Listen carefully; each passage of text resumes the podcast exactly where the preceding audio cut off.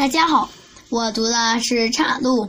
推荐理由是：做任何事情都要有计划、有目标，要专心一致。下面是我分享的片段。有一天，杨子的一家邻居跑掉了一只羊。邻居已经发动了所有的亲属去追寻，又去请杨子家的童仆来帮忙找羊。杨子知道了这回事，叹口气说：“咦，只跑掉一只羊，为什么要这么多的人去追寻？”邻居回答说：“岔路太多了，所以寻的人也应该多一些。”等了一会儿，找羊的人都回来了。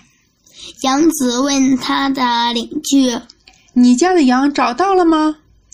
邻居丧气的摇摇头说：“不见了，跑掉了。”杨子又问：“怎么会让它跑掉的呢？”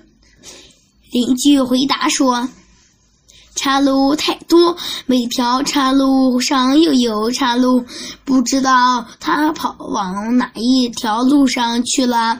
找羊的人真没办法，只得回来了。”为了这事，杨子受了很大的刺激，沉默了好久，整天不露笑容。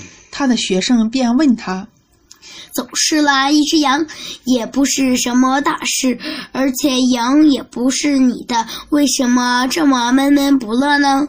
杨子说。不是为了这个，我是因为联想到我们的求学。